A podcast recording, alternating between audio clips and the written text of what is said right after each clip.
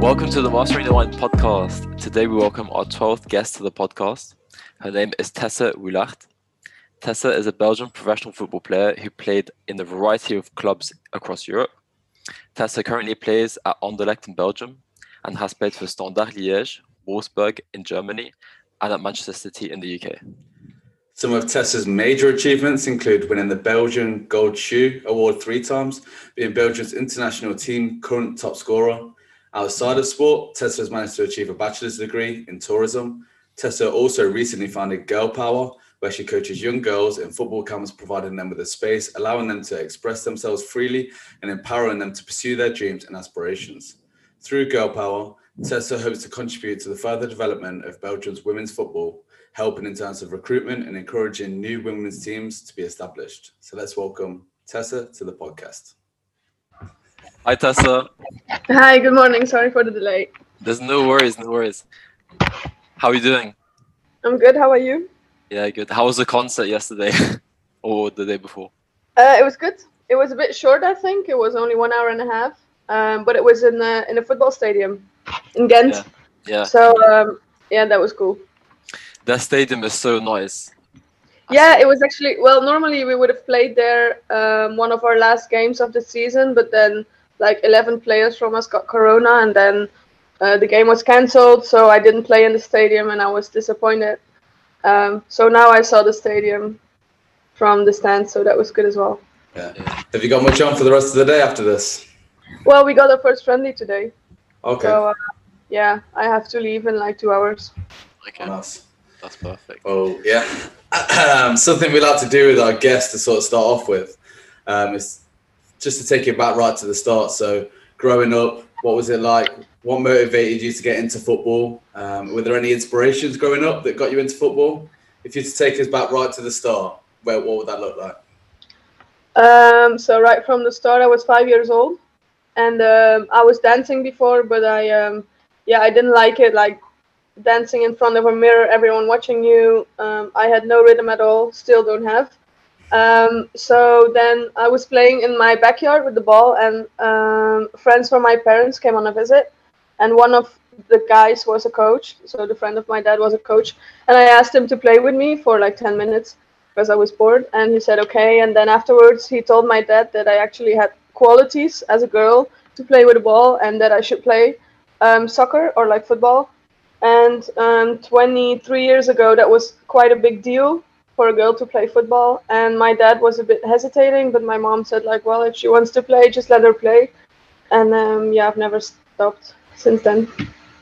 What motivated you to start initially kicking the ball? Like, was there any sort of players that inspired you, or, or parents, or No, anyone who played I. I didn't really have a role model at all because 23 years ago, um, women's football in Belgium was not um, was not a big thing. Um, so I didn't even know there was like a national team. Um, even later on, I didn't know you could like make your job of it um, abroad. Um, I had no idea. So for me, it was just fun, and um, I like doing things where I'm good at. And I was quite good at playing soccer. And um, yeah, I joined the boys team back then. Um, but I think my rescue was that we were two girls because if you're only one girl in a boys team, sometimes they just don't pass the ball to you or they don't like you. I don't know. Um, it's quite lonely as well because you have a different changing room and stuff. So um, us being two was um, was my rescue, I think, because we played with the boys until we were 15. And um, yeah, I would always say to the to little girls as well, like join boys teams because the the education is a lot better unfortunately. Um, but um, yeah, I always tell them as well, like it has to be fun because if you if you play in a boys team and it's not fun, they will quit soccer anyway. So then there's no point. But um, if they like it and they have fun, then they should um, stay stay playing with girls, uh, with boys. Sorry.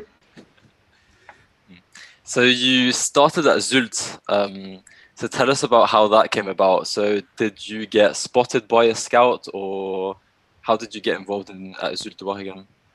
Um, I was, I think, 16 or something, or 17 when I joined. Yeah, 16 when I joined Zulte. Um, that was, it was the time for me to um, to join a girls team because we could only play with boys until we were 15. Mm. Um, and um, they at the end they didn't like us anyway because we were quite good and we were playing and they were sitting on the bench and then they were like, "Why do we sit on the bench for a girl? That's not nice." Even the parents were talking like that, so it was the right time to change. And um, I don't know if someone scouted me or if I just said I'm going to join them. It was o- only second division, so I was joining immediately the first team of Zulte. Um, and um, yeah, it was second division, so it was quite easy to, to join the team and to step in and and um, and and play on that level. It was not that hard, and uh, I don't I don't remember sitting on the bench a lot. So for me, it was it was a good decision. It was close to my home, which was really good as well. Um, so that's it. How did you find that initial journey like growing up, obviously having to play in boys' teams and like what were the things that you learned throughout that period and have you used some of the things that you've learned in your current career? Uh, who you are? Um, yeah, I would always say, as I tell the little girls, like for me, it was always about having fun. Um, and, and I think if you have fun, that's that's how you will improve and how you will enjoy training, um, and how you will stay playing. Um, and next to that, I think um, playing abroad, I learned to have confidence in myself and not not really listening to anyone else saying differently. And um, yeah, sometimes abroad, I, I really miss that part. So if I would ever go back playing abroad, um, I would have a lot more confidence because I'm older now as well, and I think you you gain confidence with getting older, and um, and you learn to um, to trust yourself as well and trust the process and stuff. So just have confidence, don't listen to to anyone else, and have fun. So you mentioned you actually played abroad. So your first team abroad was Wolfsburg. Um, Yeah. Tell us how that transition was. So did you kind of find it difficult to kind of adapt to the maybe like football over there or like the culture, or was it pretty smooth for you? Um, I was 22 and I just uh, had my de- my bachelor degree, so I think it was a good time to leave Belgium. The BeNe League, that was like the competition between Belgium and Netherlands, um, has what was coming to an end. So um, yeah, it was a good um, a good move. I think Germany was back then the best uh, league in Europe. Now I would say England is, but back then it was Germany, and um, yeah, I didn't really hesitate because Wolfsburg was one of the biggest clubs in Europe um, they were really interested. They saw potential in me, and I was flattered as well. So um, yeah, I decided to go there. In the beginning, it was it was quite easy to fit in um, because uh, yeah, in preparation, I scored like I think 35 goals or something. So I was quite confident, and I was like, wow. This is this it? Like, will it be this easy?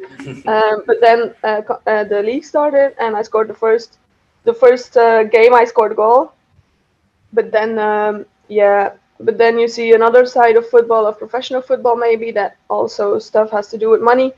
And um, so for that reason i um, ended on the bench and first season was quite hard.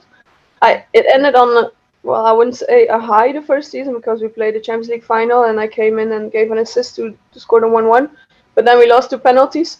But um, there i really showed um, that i can uh, keep up with the level and um, and that I don't deserve to be on the bench. So the second season was really good. I played a lot, and then third season I decided to um, to go to England to City, and then uh, yeah, when you when you tell them you're going to leave the club, unfortunately, unfortunately you end up on the bench again. Um, but for me, it was the right time to leave. I had won everything in Germany. I had a good time, and um, yeah, close chapter. What was that like competing in the Champions League final? I imagine like that's obviously the pinnacle of football apart from the World Cup final. So Yeah, I in my whole career, well, for now, I, I played two Champions League finals, and um, we lost two times to Lyon.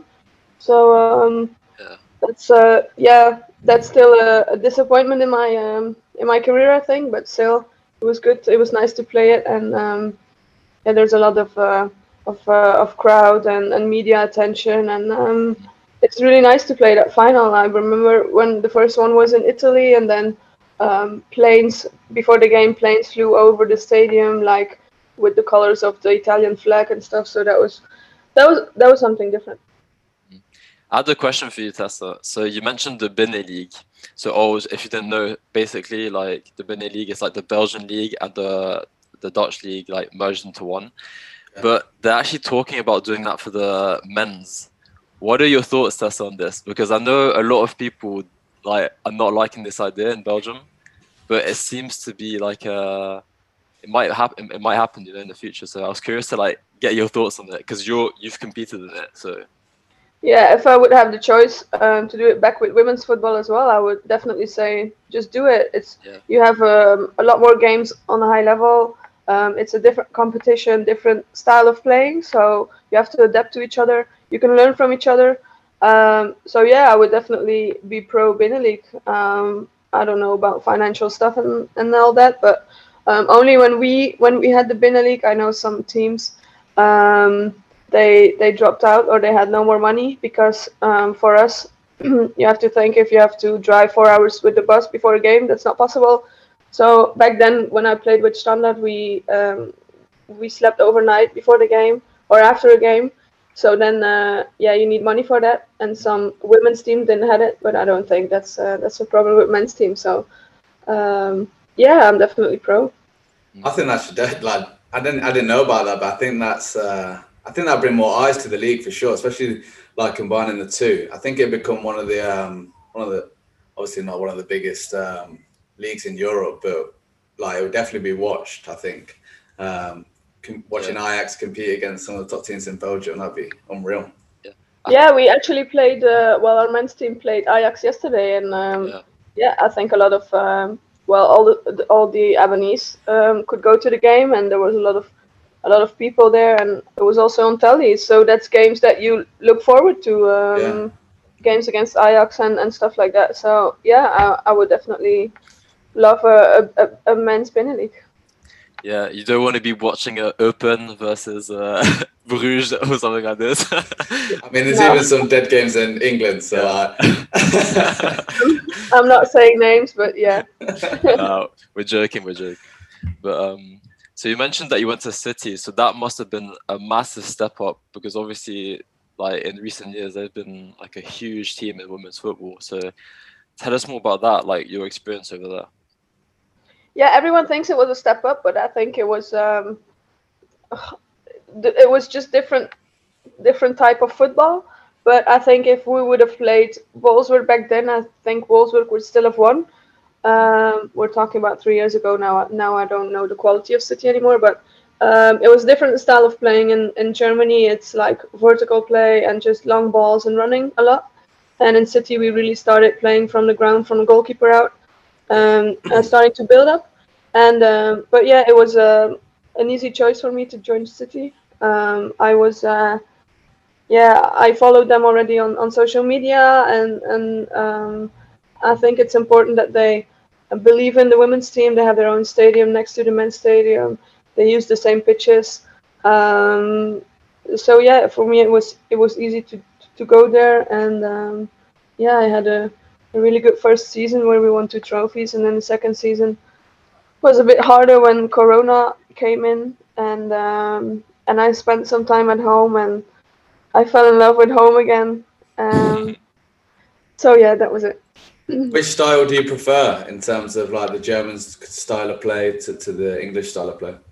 The football style of playing, so um, yeah, building up from the goalkeeper, Yeah. playing on the ground, technical stuff. Um, that's more my thing. I feel like Pep's been super influential to the whole of football, from even down to like you see it in the even like the lower leagues of England trying to play out from the back now, and you never would have seen that ever. So I feel like he's having an influence over football in terms of how to play throughout, which is uh, obviously cool to see. Yeah, of course. Um, not every team can do it. You need the right players as well, and I think Yeah. he's really good in managing that. And um, that's just what football is about. I think I uh, I'm not a um, a goal scoring header person, um, so I will I will barely hit head the ball. But then I think that's only like a small part of football. I think the the biggest part is just playing with your feet. Yeah, no, for sure. And culturally, this is something I'm really interested because I kind of have like an identity crisis because I'm from Belgium. I've lived there all my life, but my parents are English. So like for you, was it difficult to adapt to the um, kind of Engli- English culture? Because for me, home was always England before I moved there to go to university. And when I lived there, like one or two years, I realized that Belgium was home. Like I don't identify with the you know English culture, so I'm really interested to like kind of for you was it kind of easy to adapt because it's quite special isn't it the english culture Yeah, it's a bit different, and I would say I like the Belgian culture more, or like my own culture more than the English one. It was easier to adapt to the German um, uh, culture than to than to the English. I don't know, you guys. There's a lot of um, fast food restaurants, and you go out a lot. You get like really drunk a lot. I saw so many drunk people, uh, or like young drunk people on the streets um, on Friday or Saturday evening, and that was quite of a shock to me. Um, or when you go out, you guys, you or like the girls, they don't wear many clothes. So um, yeah, that was quite a shock for me. And um, also, I yeah, it could happen in Belgium as well. But like when I when I was with the national team in September, um, they broke into my apartment in England, which was um, which was not nice either. So um, yeah, that's not, not so nice memories. Thoughts, Ollie? Thoughts? Can't be the English culture. One thing I'll give you, like the English culture, is the humor. Like the whole "is coming home" stuff. Like that's, I find that quite funny. But I can see for like other people, it's like, shut up. Like, I think there's a good sides. There's a good sides and the bad sides. A lot, of, a lot of people hated the Belgian team as well. Like the French, they were um, Oh the my French. France was um, yeah making fun of us as well. But then um, yeah, we don't really make fun of anyone else unless they make fun of us, and then if if we on the right time we react, and that's what we did with France. And uh, yeah, I love it though how like we were like, oh, it's coming home. That's sort of like our joke. We never really believe it, like until you win the semi final. You're like, oh, it might happen, but like. It, it sort of turned into the whole world against England. I, I sort of, I think the English sort of thrive off that, in that like we've got everyone sort of rattled it. yeah, it's a I love different it. kind of style. Yeah, um, I think it, that also proves that you have a lot of confidence, and we have less confidence. I think. Not in penalties though. Not in penalties. um, but um, but yeah, that's interesting to, to kind of hear your thoughts on that. Um, obviously, like you've won so many stuff in your in your career, um, different trophies. But one that caught my attention was the Golden Shoe. I know how it's how prestigious it's uh, it's an award in Belgium. So for you, like, what was it like to to kind of won three in your career? Um, yeah, it was good. The, we, well, before um, the Golden Boot was invented, or how do I say it, called into life, um, we only had the the, the men's um, boot, and then there was a, a golden pump or something, and that meant that was for the most beautiful um, wag. So the most beautiful, um, yeah, girlfriend or, or, or woman from uh, or wife from uh, from a football player, and um, yeah, we didn't like that at all as at all as female football players. Um, so then they uh, yeah, they ch- they changed it, and uh, now the golden pump is not anymore. I think I uh, actually have no idea, but um, yeah, we were really happy that they changed it and that we got more attention as well. And it's the it's it's a big night in Belgium. It's it's the biggest night um, in in the year for uh, for Belgian um, football. Um, so yeah, it's it's nice, and yeah, three is nice as well out of five. But yeah, I still want more. I have some more space um, here to put some more golden boots on it. Because what happens generally is like the Golden Boot winner. Uh, like leaves abroad because he's like the best player, like in the men's particularly. That's what I see. It's like I ha- I've never seen really someone that's won it twice or three times. So like for me, it's like Um, yeah, there was one. I think Paul van? Himst. ah, okay. Um, he retired a, a long time ago. He won Mm. three or even four, I think. And then you've got Hans Vanaken, who plays Oh, yeah, in twice. Bruges, who won, who won twice now, uh, two years in a row, which is um, quite exceptional as well. So um, yeah, it's but it's different because for the men it's only the best the best um, player in the in the league, and for women it's just the best player because we we have uh, yeah we have not so many so much choice I think or like so it's a bit different, but it's still uh yeah it's still nice. okay, go on. Ol. John's got a controversial question that he's been uh, he's been wanting to ask you. Okay, so um, so obviously you played at Standard and then at Anderlecht too, and for like our listeners, because like most of them are from the UK, like that's a massive rivalry like between the two clubs. Like it's a Real Madrid Barcelona type, you know. Um, so how the like how was it kind of like transitioning from the two clubs? Did you find it like difficult in terms of like, or is it not too like, or is it like overrated this kind of rivalry? Would you say like?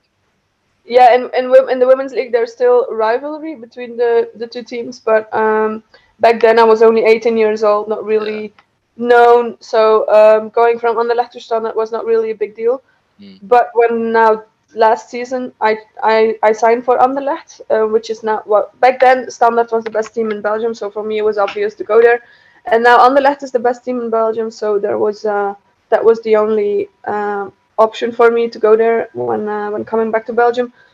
So now a few years later, I had some hate um, on social media and stuff. Um, people writing that I was uh, I don't know how you say it in English, but they yeah they didn't really like me anymore.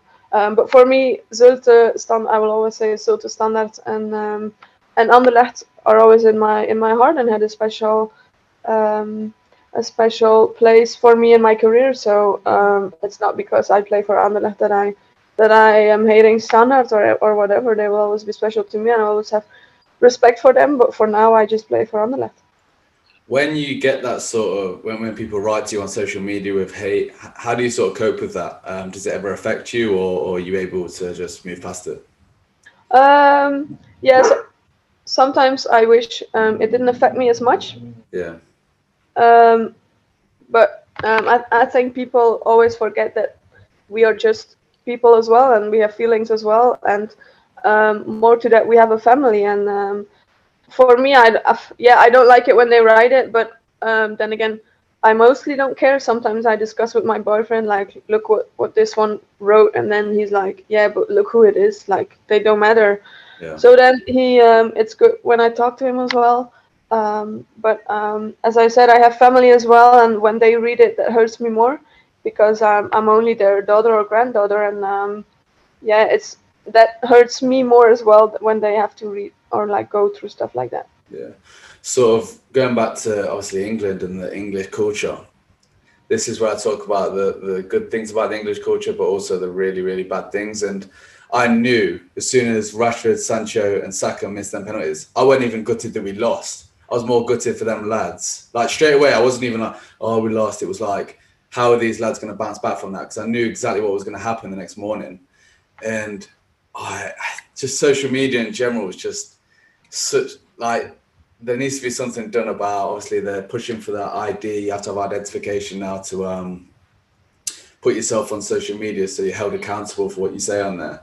And I think that's definitely has to be done because it's becoming a bit of a joke now. Um, yeah, I totally agree. I totally agree. We have to do more about um, online abuse or online negative comments because people they think they can say and write everything without any consequences and um, yeah i think so too that um, facebook and instagram and stuff twitter um, they have to yeah they have to dig deeper or like delete comments like that whenever mm. it's uh, it's negative or it's uh, or, or it can hurt people so yeah, yeah. i totally agree Talking about penalty shootouts, obviously you've been involved in, in penalty shootouts. How do you sort of find them? Are you confident going up to the to the spot, or um, have you ever had feelings of real nervousness before going up? Because Rashford's come out saying normally he's he's confident going in, but then obviously the whole weight of the nation on his shoulders to score. He that was the first time he'd felt pressure like that. How how do you sort of cope with that? Yeah, before a penalty, there's always stress involved. Always, yeah. there's no one that has no stress because you always think like, what if I miss? Because a goalkeeper can only win with a penalty, but you can only lose if you if you miss it. So yeah. I can totally understand um, what he's saying, and um, I rather take a penalty during a game than than after a game because after a game, yeah, it depends on if you win or lose. Because or during a game, you can you can still maybe say like, okay, I still have time to um, to make it right or whatever if I miss. So it's a whole different feeling. Um, I hate penalties after a game. I don't like it. But um, yeah, I, I try to step up, and um, I'm, I'm 28 now, so I have some experience in it. Um, back then, when we when we did penalties with um, Champions League during the Champions League final with Wolfsburg, I had a good game, or like I came in, I had a good game, and then I decided not to take one. I was only 22. I I was not ready for it. But then at the end, we we lost two penalties, and then um, I was disappointed not taking one because then um, it's out of your hands. You can you can help the team, um, yeah, it can go both ways. How did the uh, manager sort of select who takes penalties? Did he go around just after saying, "Do you fancy one?" Or because I know that Gareth Southgate, he's chose it on success rate. Obviously, they've done like a competition in training throughout the whole tournament, and whoever had the highest success rate took one. I feel like a lot more goes into it than just success rate. Obviously, the um, yeah, like the pressure. I think putting a 19 year old on the fifth penalty who's never took a professional penalty in his life, like that's basically you're asking him to win the Euros for you, and that's unbelievable amounts of pressure, especially if he misses. I was speaking to someone and he actually said that maybe putting not so good a penalty taker on the fifth, but someone who's able to handle that if they do miss, like a Jordan, like he was saying Henderson. that Jordan Henderson, yeah. even though like obviously he'd be distraught if he missed, but he's able to cope with that afterwards. Um, so yeah, how did your manager sort of select uh, who takes penalties? I think it also depends on the outcome of the penalties. If England would have won the Euros, no one would have Hero. said, "Oh, that was a bad decision from the coach." So, um, but yeah, I agree what you're saying, and um, I also think the penalty takers depends on how the game went. If you if you had a good game, I think you should be confident enough to take a penalty. Um, now I'm uh, I'm not speaking for myself because I didn't take one, but still you can. I think you have to let the players decide, and hopefully you, you get to five that want to take a penalty. Um, I also heard that um, Grealish wanted to take one, so then why not? Um, and also I think a, a, big, it's it's a detail, but still I think like um, Rashford and stuff that he touched maybe one or two balls during the game. So how do you, how are you then? How can you be confident to then take a penalty without without really touching a ball? I think that's um, that's a bit weird. It wasn't even just the game that he hadn't touched the ball. He hasn't really touched the ball all tournament. He, featured yeah. probably once during the whole tournament. Even for Sancho, he, he played one game, um, and then you suddenly relying on him to to score the penalty to bring it home. It's like yeah, because even even if they are still young, they have a lot of experience. But like when you don't play a lot in a tournament, it gets in your head, and you you uh, you lose confidence. And um, as I said, we're only human, and um, and confidence is a big thing in football. Like it can make or break a player. And um, yeah, I think if he, I think also he, maybe he should have said it to the coach, or I don't know, and say like, "Hey, coach, I, I don't think I'm ready for it. I don't know." Um, but yeah, it's it's the pressure. It's everything comes down to you, and um, yeah, it's it's a big discussion. Talking about the sort of psychological demands, obviously you talk about confidence, you talk about coping with pressure. Uh, something that I'm doing for my project during my um, studies is what are the most important psychological attributes you feel make a successful professional footballer. Uh, so, so what do you need to make it to the professional game? So I want to ask you, what do you think are the most important psychological things and qualities you feel make a successful striker, a successful football player to make it? Confidence. Yeah. I think like just believing in yourself and knowing like I can I can dribble this player I can score this goal and um, to help me before a game or like an important game I sometimes I save videos from goals or like good um, dribbles or actions, uh, whatever I did during a game, and then I watch it in the bus or before a game, and I think that really helps me get my confidence and and saying to myself like, hey, it's fine, um, you have qualities, you know, you can do this, and um, just go into the game and believe in yourself. Yeah, um, think... that's what, that's what I learned during my career, and um, as I said, if I would ever go abroad again, I would I would barely listen to anyone else and just do my thing and, and don't really care about it. Yeah, I think as a striker as well, confidence is probably the main the main thing that I love. I'm a striker as well, obviously nowhere near as good as you, but um, in terms of my Sunday league, uh, confidence for me is is huge. If I'm not confident, I'm probably not going to score. Um, how obviously being a striker, everyone every striker goes through a goal drought where you're not really scoring goals. How do you hand? Because when I go through these moments, I'm like talking about quitting football. Like, is this for me? Um, how do you handle those goal droughts where you're not really scoring? Um, then I try to um, like put in a, session extra during the week on training and and just um, shoot to the goal to get the confidence back and to see the ball hitting the, hitting the net. And that's something I've learned from my agent. He was a he was a good player as well, and he was an, an attacking player as well, and scored a lot of goals. And he told me like, doesn't even matter if there's a goalkeeper in the goal, just shoot at the goal um, during training and. Uh, and if you see the ball hitting the net, you get confidence as well. So um, yeah, maybe that's a good um, that's a good thing to to to tell anyone if they're not confident in front of goal. Yeah, and then you find like once you get that that one goal after the drought, they all they all start coming. Uh, what about you, John? What do you think is the most uh, important attribute? Because John's a striker as well, so. Yeah. Oh yeah, I feel like confidence is super important. Um, and what Tessa said about uh, like seeing the ball hit the hit the net like in training, like Alan Shearer always says this, like on the BBC, he always yeah. says that. So like I really resonate with that point. Um, but one question I was going to ask you as well. So you mentioned that you there were some periods in your career that you had to like be benched and stuff. How how do you cope with that as a player? Because obviously that. You know, yeah, when I so when I went to Wolfsburg the first season, I was quite a lot on, on the bench, and I didn't really understand it because I thought I was as good as the players playing on the field. So for me, it was really confusing. And um, coming from Belgium, I, I didn't really know the feeling of sitting on the bench. So for me, it was hard and um, then you start questioning yourself and the, the first thing i did was calling my uh, my boyfriend my agent people that that know me well and that um, and that have respect for me and that only want to give me good advice. Um, so then I, I talk to them a lot through the phone and um, and, and, try to just um, um, cope with the situation and just show on training that I'm that I'm ready. And yeah it worked out well but it was not an easy time though.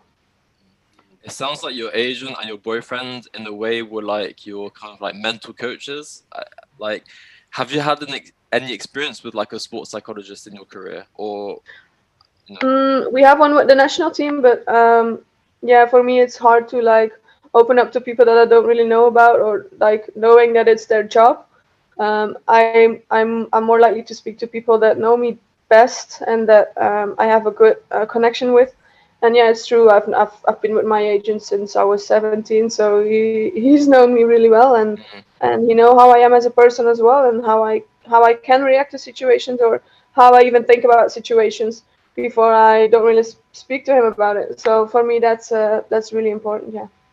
That's yeah, that's really interesting. You say that because like in Belgium, sports psychology and like kind of mental health isn't really talked about compared to the UK and yeah it's just really interesting to kind of have that perspective because obviously we're sports psychology students and we, we want to do the job like in in a couple of years so yeah it's interesting to see the cultural uh, yeah i think i would rather talk to someone not sport related uh, psychologist maybe just about life and how i am experiencing life next to football than rather just talk about football and stuff because I think it's also important how you are in life and that reflects how you are in sports and, and how you react to some situations. So I think I would rather talk to someone even um, when they don't know me at all, just uh, to start from a from a blank um, from like blanco from from zero, start from zero, um, and then maybe um, tell everything that's uh, that's going on. Yeah, as, as sports psychologist, to be fair, um, I know that my supervisor, Carl, Carl Steptoe, we had a recent guest on, and he said that Carl's his his sports psychologist, and more or less they, they talk about like, like life problems and what's going on in his life. So he says, "What was it, John? What um what the highlights of the week or something like that?" Where yeah, he'll just talk talk about his life during that week. So I think sports psychologists can definitely um definitely support you in your life because obviously life affects your performances on pitch as well. Um, yeah. How, how much do you value um, the mental side of sport? So, if you were to put that alongside obviously developing technically, uh, physically, how important is the mental side of, of, the sport to you? Yeah, as I said, confidence is a big thing. So um, as long as you don't have that, and I think we we really, as Belgian, we are really like yeah, like especially for the women's team, I, am talking for my side. We're really down to earth, and sometimes we have too much respect for the opponent, and that costs us some uh, some some percent of our qualities. And then sometimes we lose games because we are afraid of the opponent or whatever. And I think if you're just confident enough and you believe in your qualities, we we would get um, even better results than than we are having now. So it's a big thing, and I I try to. Um, so in the national team, I am the one who, who is always quite confident and I'm always saying like well the opponent they, they have two legs as well and, and I have two legs as well so what can they do more um, but yeah sometimes it's really frustrating seeing my teammates having too much respect for the opponent or being afraid or whatever and um, yeah then I really get frustrated because I know their qualities and um, and then we, we lose some some games due to that and then um, I try to talk about it because it's uh, yeah as I said it's a big thing it's a big thing the mental side Mm. it's clear for us that you're a huge leader in the national team, particularly like being the cap, like having the captain. Like, what for you makes a good leader? Mm, I still have to learn a lot as a captain though, but I, I try to, well, the coach talks a lot to me, what he expects of me as well. And it's not always that easy because I am someone really focusing on myself as well. Whereas if you're the captain, you have to think about the team as well. Mm-hmm. But for me, the most important thing as a captain is, is what is what is happening on the pitch. And um, I think I still have to learn is when um, when when things are not going right or um, we don't put uh, the right pressure on the opponent or um, we have to we have to um, step back a little bit, like is taking the lead and just telling the team like, okay, we're going to do that instead of just thinking it in my head but not expressing it. Because uh, on the pitch, I'm really a thinker as well. Because uh, I'm always thinking like, what, what, can we do better? Where are the spaces?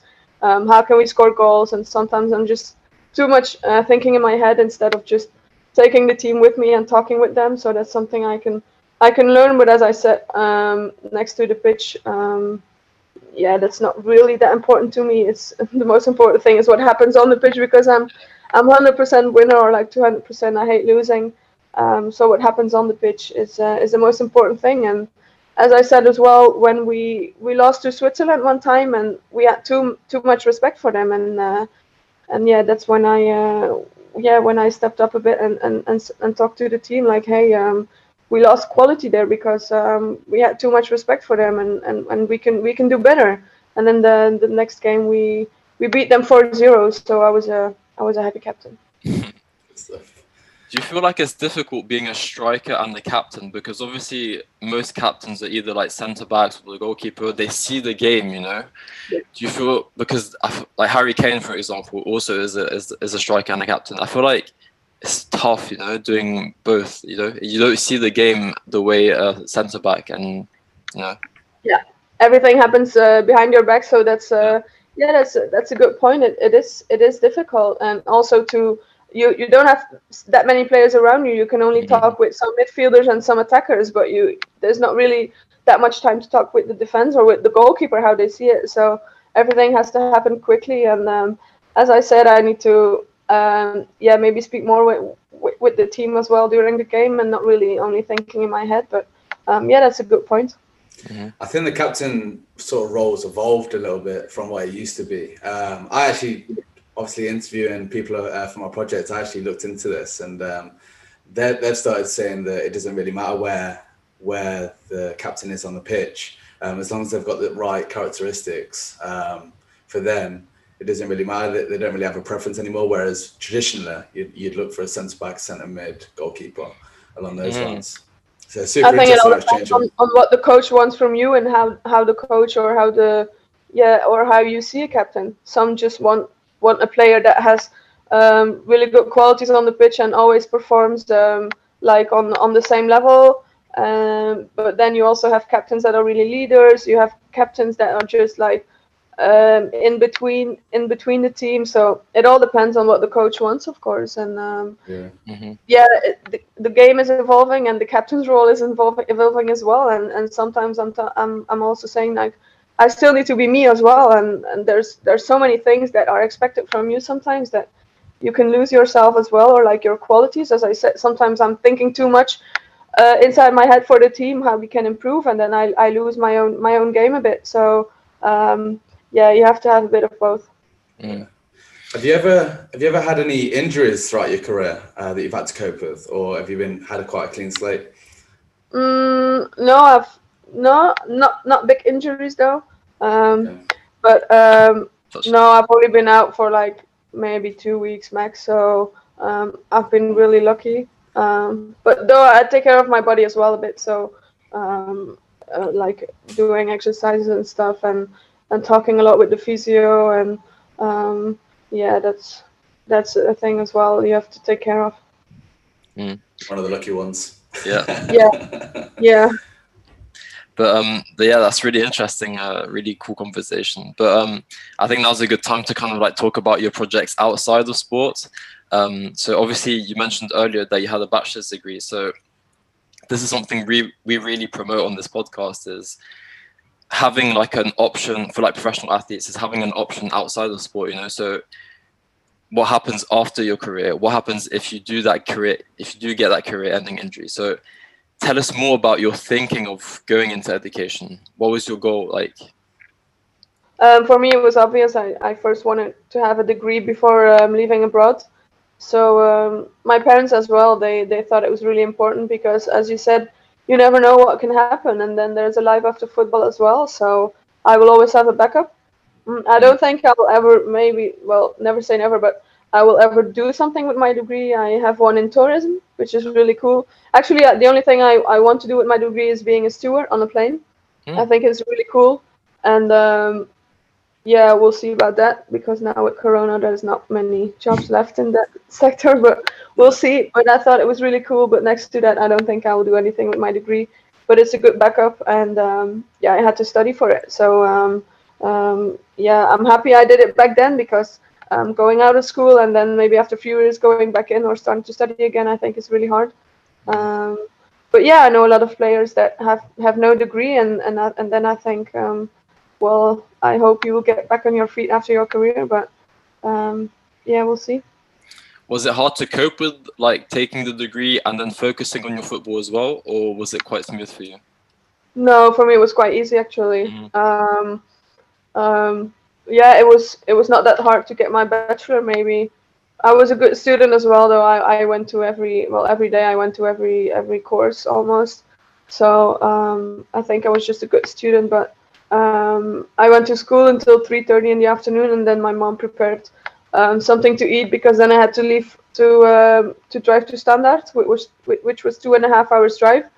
So um, back then I didn't really had a life next to soccer and school, but I was fine. It was it was not an effort for me. It was something I wanted to do, and and I had fun in it. So that was the most important thing. Uh, but I'm happy I have a degree now. I didn't even have time to get it. My mom did it, or my parents did it, because I already left to go to Wolfsburg. Um, but yeah, I'm happy I have it. We had a sort of similar thing where we, we both graduated and then didn't get a graduation because of COVID. Um, so we just got our thing in the post. Uh, so, so, that's good. yeah. Four years of study just for a letter in the post. Yeah. But but in Belgium, I swear you guys don't really celebrate it as much as like you know in the US, like you know the, the little hats and like you know the photo. I sw- like you know in Belgium, it's not that big of a deal. I don't know. No, that's true. That's true. Yeah. So yeah, for us it was quite disappointing, but yeah. yeah. Hopefully we get one I love from. Yeah, hopefully. Fingers crossed. Um, so I know that uh, there's still like a few more years until your career ends. Touch wood, but um. I hope so. Have, yeah. Have you thought of your plans after your career? Like, I know you mentioned, like maybe having that job in, you know, as um, what do you call it? Um, in the tourism. Tourism. Uh, steward, yeah. Yeah, steward. It, have you have you decided of other options or? Yeah. Um, I well I have to tell myself every day that I'm really lucky. Like my my biggest dream, I didn't really have a lot of dreams when I was young, but one of my dreams um, during my when I was playing football was being professional in my own country because I was so jealous at the German or the English players that they could just like be professional in their own country and close to their family. So um, yeah, my dream came true. But then again, um, I just want the whole league to be professional because that's a lot better for the girls and to to reach a higher level.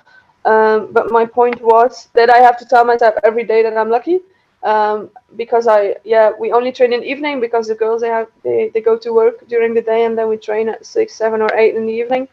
Um, so I'm really fortunate that I actually don't have any other things to do during the day. So I tell myself that every day. But then again, um, when it comes to work, um, yeah, I'm telling myself like like enjoy your days now because one day you will have to get up and have to go to work. So mm. I want to do something that um, I, I want to have a job later that makes me realize that that my life and, and the people around me that that we are that we are um, lucky to be like healthy and stuff. So maybe a job. I want a job that like um, makes me realize that. So I don't know what job that will be, but something um, meaningful. And next to that, um, I have my own company now, which is Girl Power, and um, I organize soccer camps as well for girls, and um, that shows me that there's still like a big beautiful side uh, football side. Um, because as I said, there was some some some ugly sides as well abroad with with the money and stuff. So when I give training to them, I am I'm really happy. I'm happy when they're happy. I'm happy when they when I can teach them stuff. Mm-hmm. Um, when they write me on Instagram like, um, "Look, I have uh, a, a, a, picture from you in my room," or um, or we won the game on Saturday and I, I dribbled the girl with uh, with something I've learned from you on camp, and that that makes me really happy. So if I could, my biggest dream is maybe having my own football school or something. Yeah, that's really cool. What is sort of your goals um, and ambition? Is it is it just the school, or, or why did you sort of start Girl Power? Um, why did I start it? Because I had time to do something um, for my own. I like being independent as well. So um, a, a, thing I really missed being abroad is um, is only playing football and next to that not really having anything in life. Um, it was quite lonely. Um, so yeah, being back in Belgium, I, I had time to do something, and yeah, maybe it's it's the start of something big. We don't I don't know. We will see. We just started one year ago.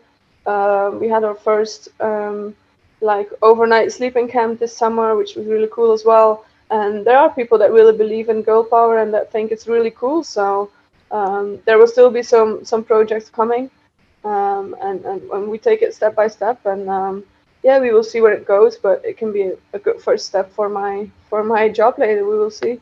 Mm-hmm.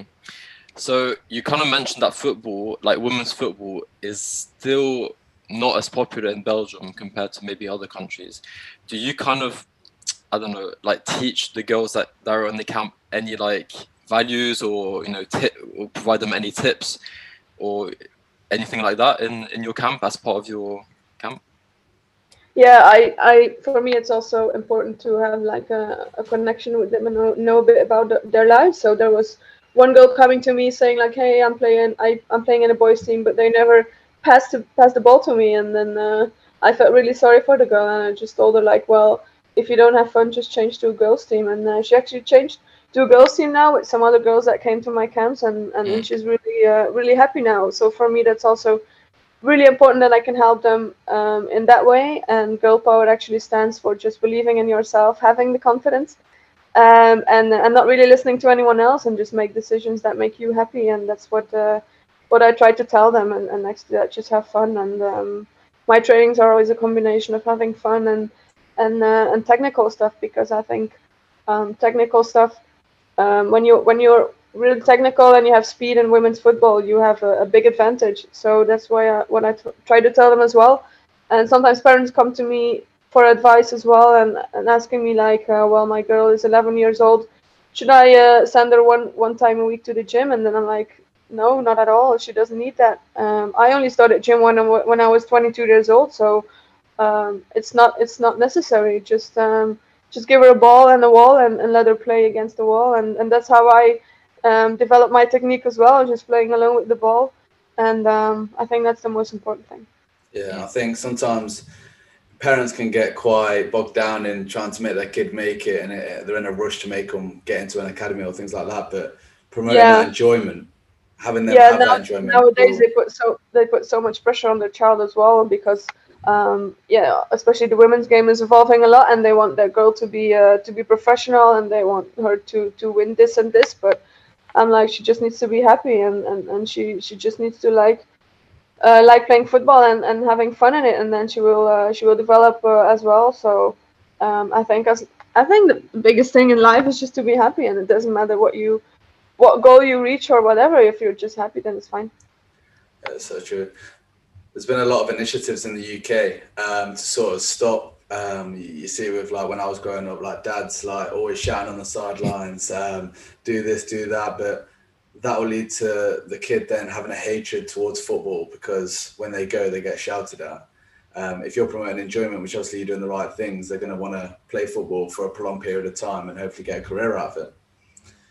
Mm. It sounds like a yeah. fantastic project that you have going there, and um, yeah, we're all for it, and yeah, we're more than happy to contribute, help out if anything. So yeah, fantastic. I'm not I'm not seeing anyone in in, in Belgium like doing that. So yeah, massive uh, props to you. Um, in terms of, uh, so there were all the questions we had for you, but we asked our Instagram if they got any questions for you. Um, so this is sort of the segment where we go on to that. Uh, me and John normally ask one for one. So the first one is, um, what are your thoughts on the Euros and Belgium's performance? Um, yeah, I was a bit disappointed, and I think um, the whole nation was disappointed, but the team as well. Um, I just think to reach a final or to win the Euros, like the pieces from the puzzle have to fit, um, have to fit, and that's that didn't happen in our case. We had some players injured, just coming back from injury, not really being fit, and um, um, yeah, we didn't really have, had that that big of a squad like England had. Like on the bench, you had so such incredible um, quality, and we didn't we didn't really have that as well. And I think we're now coming to. Uh, to an end of a generation and like the transition with the young players as well. So I think, um, yeah, we'll see how it goes with the Nations League. There's a lot of pressure on it now. Um, so we will see how it goes. But um, in terms of the Euros again, yeah, um, I think the whole team uh, was was was disappointed as well, and um, it was quite. Um, they didn't really post anything on social media until a few days after they they went out of the of the quarterfinal. So that that shows that they were really disappointed and didn't know what to say. And um, yeah, I'll, i hope they they will get better results next time. What about you, John? Because I haven't heard your reflection on Belgium's performance. Obviously, you tried to support England, but I'm not having that. um, I don't know. It's just like yeah, just like Tessa said, it's disappointing. Like obviously, yeah, it's just like the defense was a bit shaky, um, but I thought they did okay. Um, it's just like yeah, like Hazard coming back from injury like hasn't really played a lot of football this past year. De Bruyne is obviously like fried. Um, like in the quarterfinal, he he had an injury apparently when he was playing. But um, but one thing that I really loved was uh, seeing Jeremy Doku play because for me this is this was a player I wanted to see in the Euros, and that quarterfinal game was like so exciting to watch. So yeah, I'm really happy he he had an opportunity to show the world who he is because this guy is unreal. Like uh, he's got a lot to develop, but yeah, very very good talent. This guy, massive. Anything I was shocked about in terms of Belgium was. I really rated that um, Boyata. Um, he obviously yeah. played the first initial games, and then he got dropped for Denayer, and he didn't play so well. Like he cost a couple of goals, I think, uh, when he played. And then you went for Vermaelen. But I think I think if you had Boyata, I don't know how to pronounce it, but Boyata, Boyata. yeah, I feel like he was such a good defender, and I, I, feel like he would have solidified your defense, especially against Italy. You got knocked out to, wasn't? Yeah. Yeah. Nice. They were they were unreal when they played you. To be fair. Yeah. But yeah, so our second question for you, Tessa, is what are your hobbies outside of football? Um, my hobbies. Well, as I said, I'm I'm giving training. I don't know if that's a hobby. No, yeah. Um, just say. my camps, um, watching telly, um, reading a book, uh, but only when it's good weather, so not that often. And then, yeah, just I have a dog as well, so he takes up a lot of time as well. Um, do you, do you guys know? Do you guys know um, the famous goalkeeper Jean-Marie Pfaff? No. No, he played no. in uh, in Bayern Munich. Oh yeah, yeah, yeah. Well, my dog really looks like him. They have oh the same. Oh my name. god. So our, our dog's name is Jean-Marie as well. yeah, we're, we're, massive dog dog lovers. Uh, Ollie has uh, a bunch of dogs. Yeah, a bunch of dogs at home. Uh, yeah, I, I, I, I, have a picture where Jean-Marie Pfaff is on the telly, and then we, we hold our dog next to it. I'll show you later. Um, yeah, it's really funny. Yeah. Uh, I can't wait to see that. Um, so the third one is, uh, what advice would you give a young girl who wants to make it as a red flame? As I said, just have fun um, believe in yourself and make choices that make you happy um, and, and and yeah don't put a lot of pressure on you just have fun and you will develop and i think every time will come at the right time and uh, yeah i always make choices depending on how i feel um, so then you can never really regret it um, yeah. so that's it okay.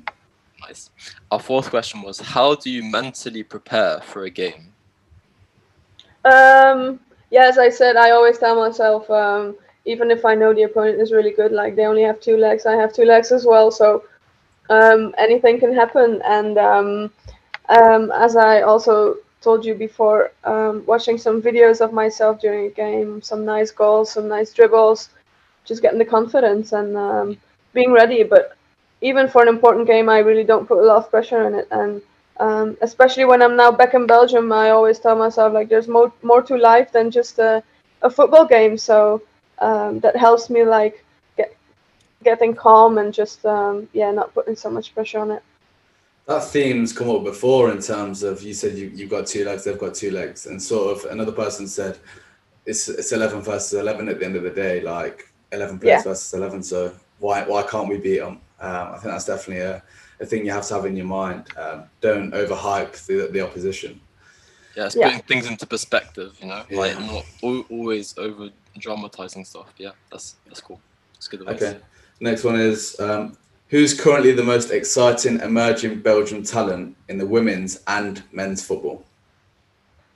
Oh, um, yeah, I would say Doku. I think we will see. Uh, a lot of stuff from him. Well, like I have high expectations. I think if he really wants to, he, he can be the new um, Hazard. So uh, we will see. He definitely has the the qualities for it, and they're quite the same players, like speed, dribbles, um, wing player. So we will see. And from the women's side, um, I actually have no idea. There's some good talents coming up, um, but I always say a lot can happen, and um, you also have to have be lucky that you have no injuries or like no really bad injuries um, and that you that you still um, like keep your feet on the ground and just um, keep working and um, that's also a thing now now the women's side has um, or like the women's football in belgium is evolving like there's more sponsors and, and whatever. So um, before i got some pair of shoes for free I, I had to like do a lot for it or work a lot for it. And now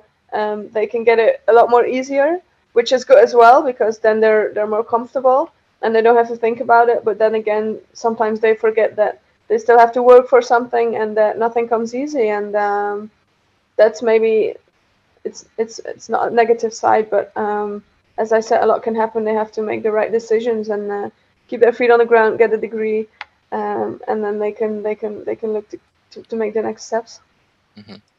Okay, so our last question is who's the best player you've played with and played against? Um, I'm I'm really a fan of Pernille Harder. She I played with her in Wolfsburg, and I think her and Carolina Hansen is uh, is one of the best I played with in Wolfsburg. Um, and against that's a good question. Um, actually, I have no idea. Mm. No one.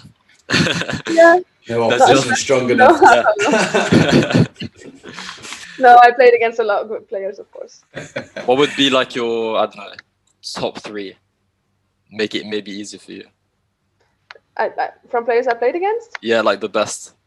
Maybe it's. Uh, oh wow. Um. Now I'm thinking about defenders, huh? Yeah. Um. Actually, I have no idea. I'm not really yeah, I, I don't really re- remember like any exceptional defenders. I just play with good defenders and stuff, but yeah, that's fair enough. Yeah, yeah. Uh, but sorry. In terms of uh, all the questions that we had for you, that's everything. So thanks so much for sharing your time with us. Obviously, you've got a shoot off for uh, your first friendly, so good luck with that. Thanks.